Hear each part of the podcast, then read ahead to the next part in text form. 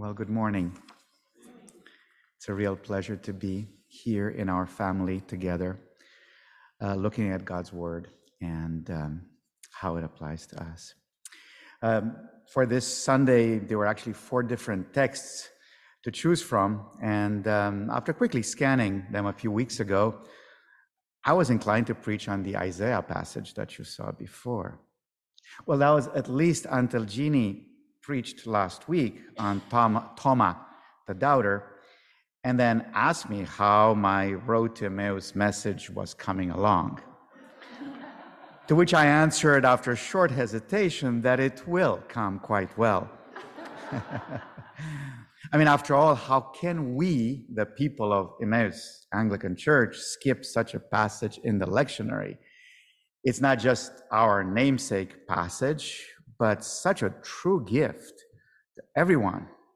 As you'll see, it's loved by bibliophiles and by evangelists, but also by contemplatives and, of course, by sacramental Christians.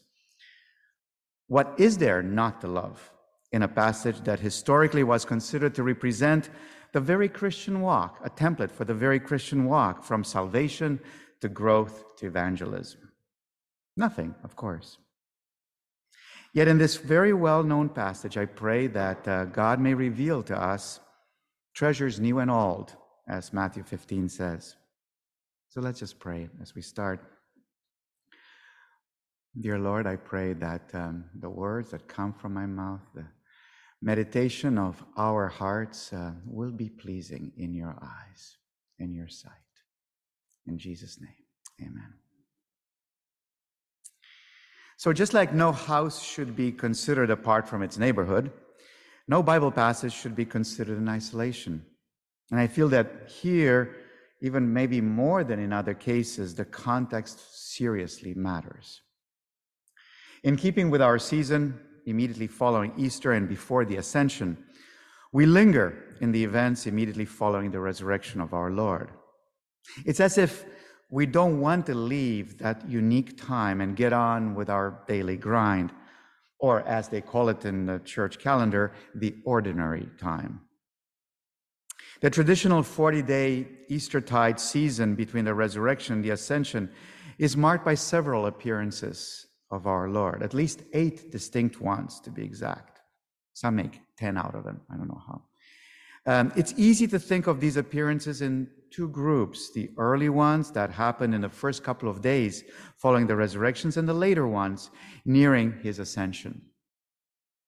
We realize that the early encounters happened during an absolutely terrible time for the disciples, a time of massive pain, sadness, and particularly confusion.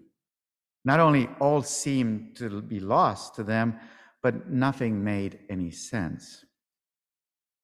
It's in this exact context that the Road to Emmaus events happen. Still on D Day, Easter Sunday, the first day of the week after the crucifixion.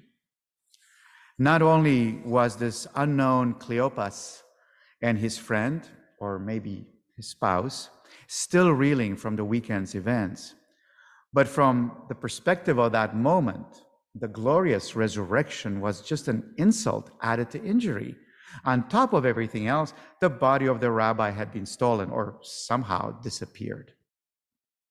So the atmosphere was quite gloomy during their, their slow seven mile walk, probably back home.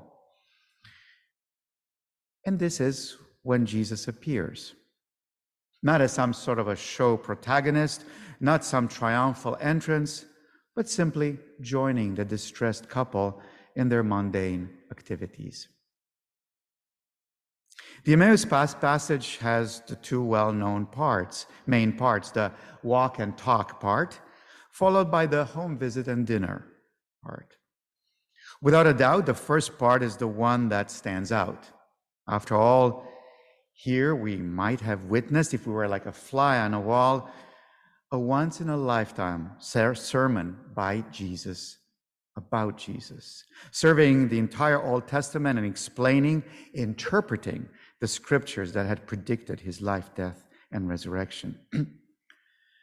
this must be every preacher's, apologist's, and evangelist's model and dream being able to dispel all biblical misunderstanding and doubt through Scripture itself.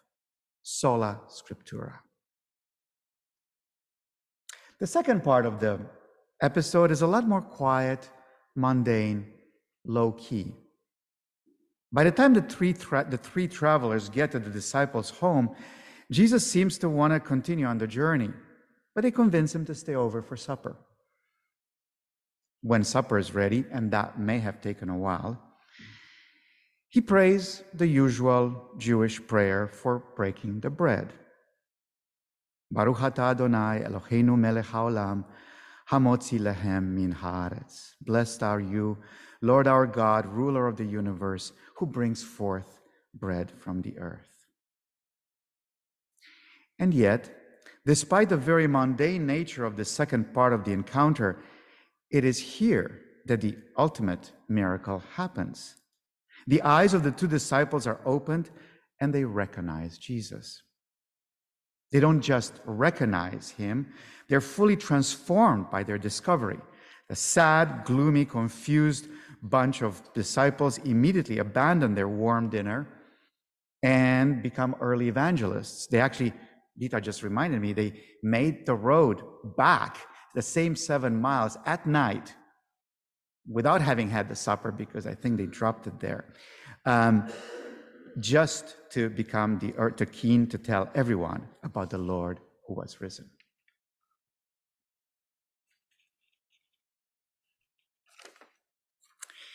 Now let's show down.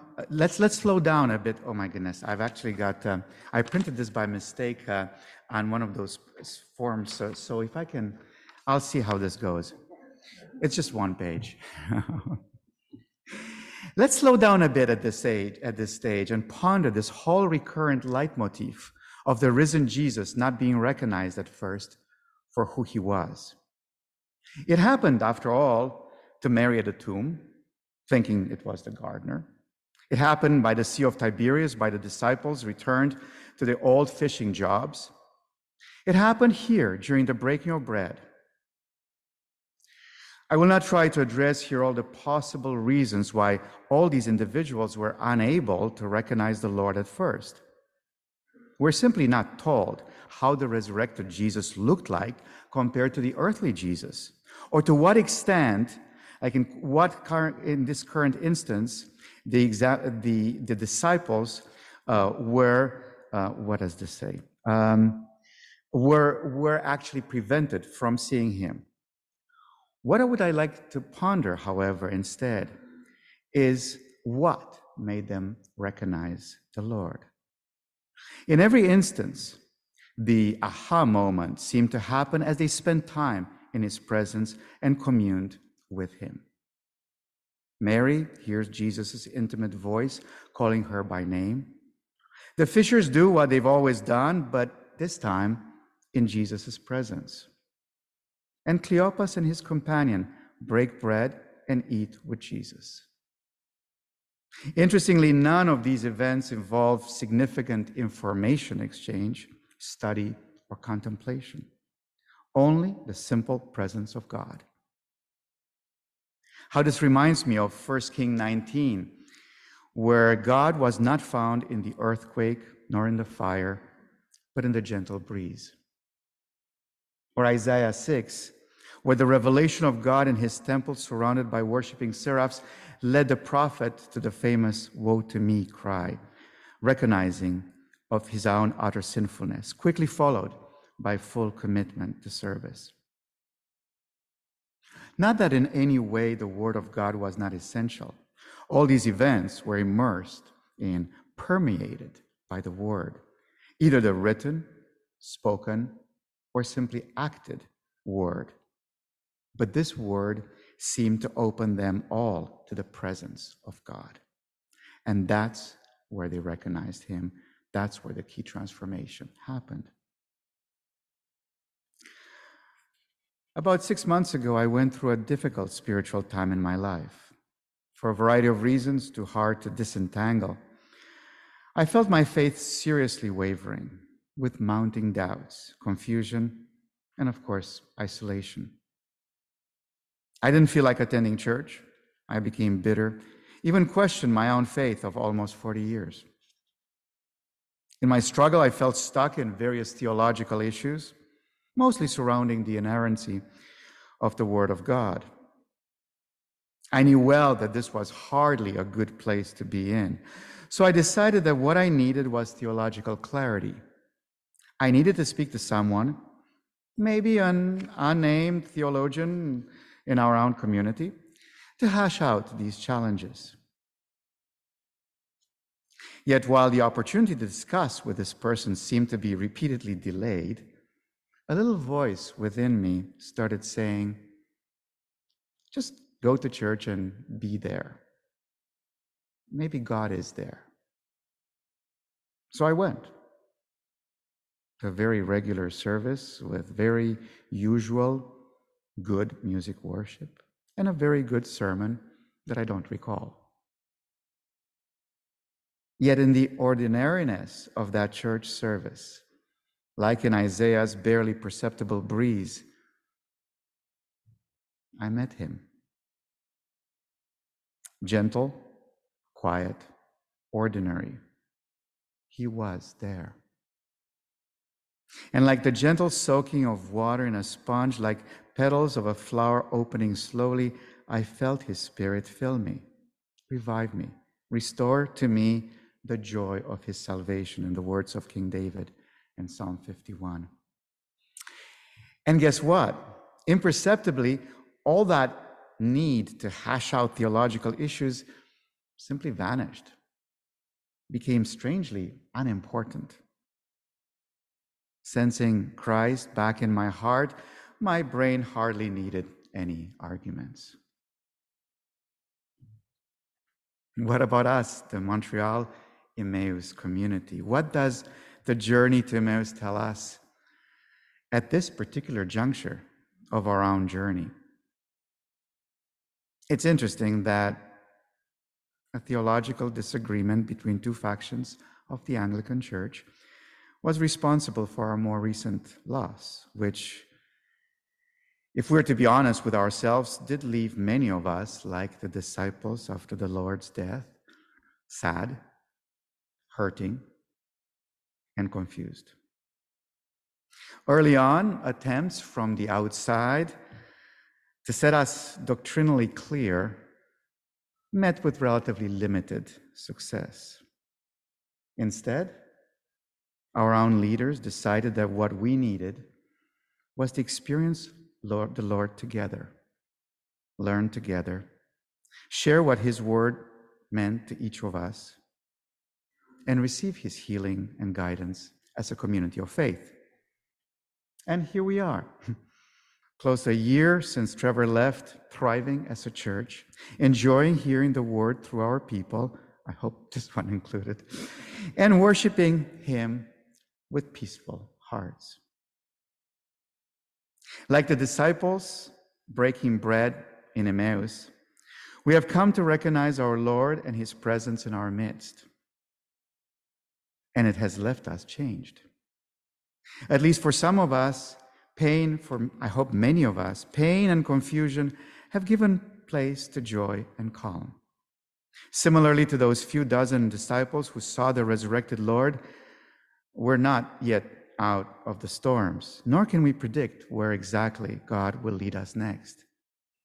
But one thing we're still confident of that, in the words of Psalm 27 13, we will still we will see the goodness of the Lord in the land of the living.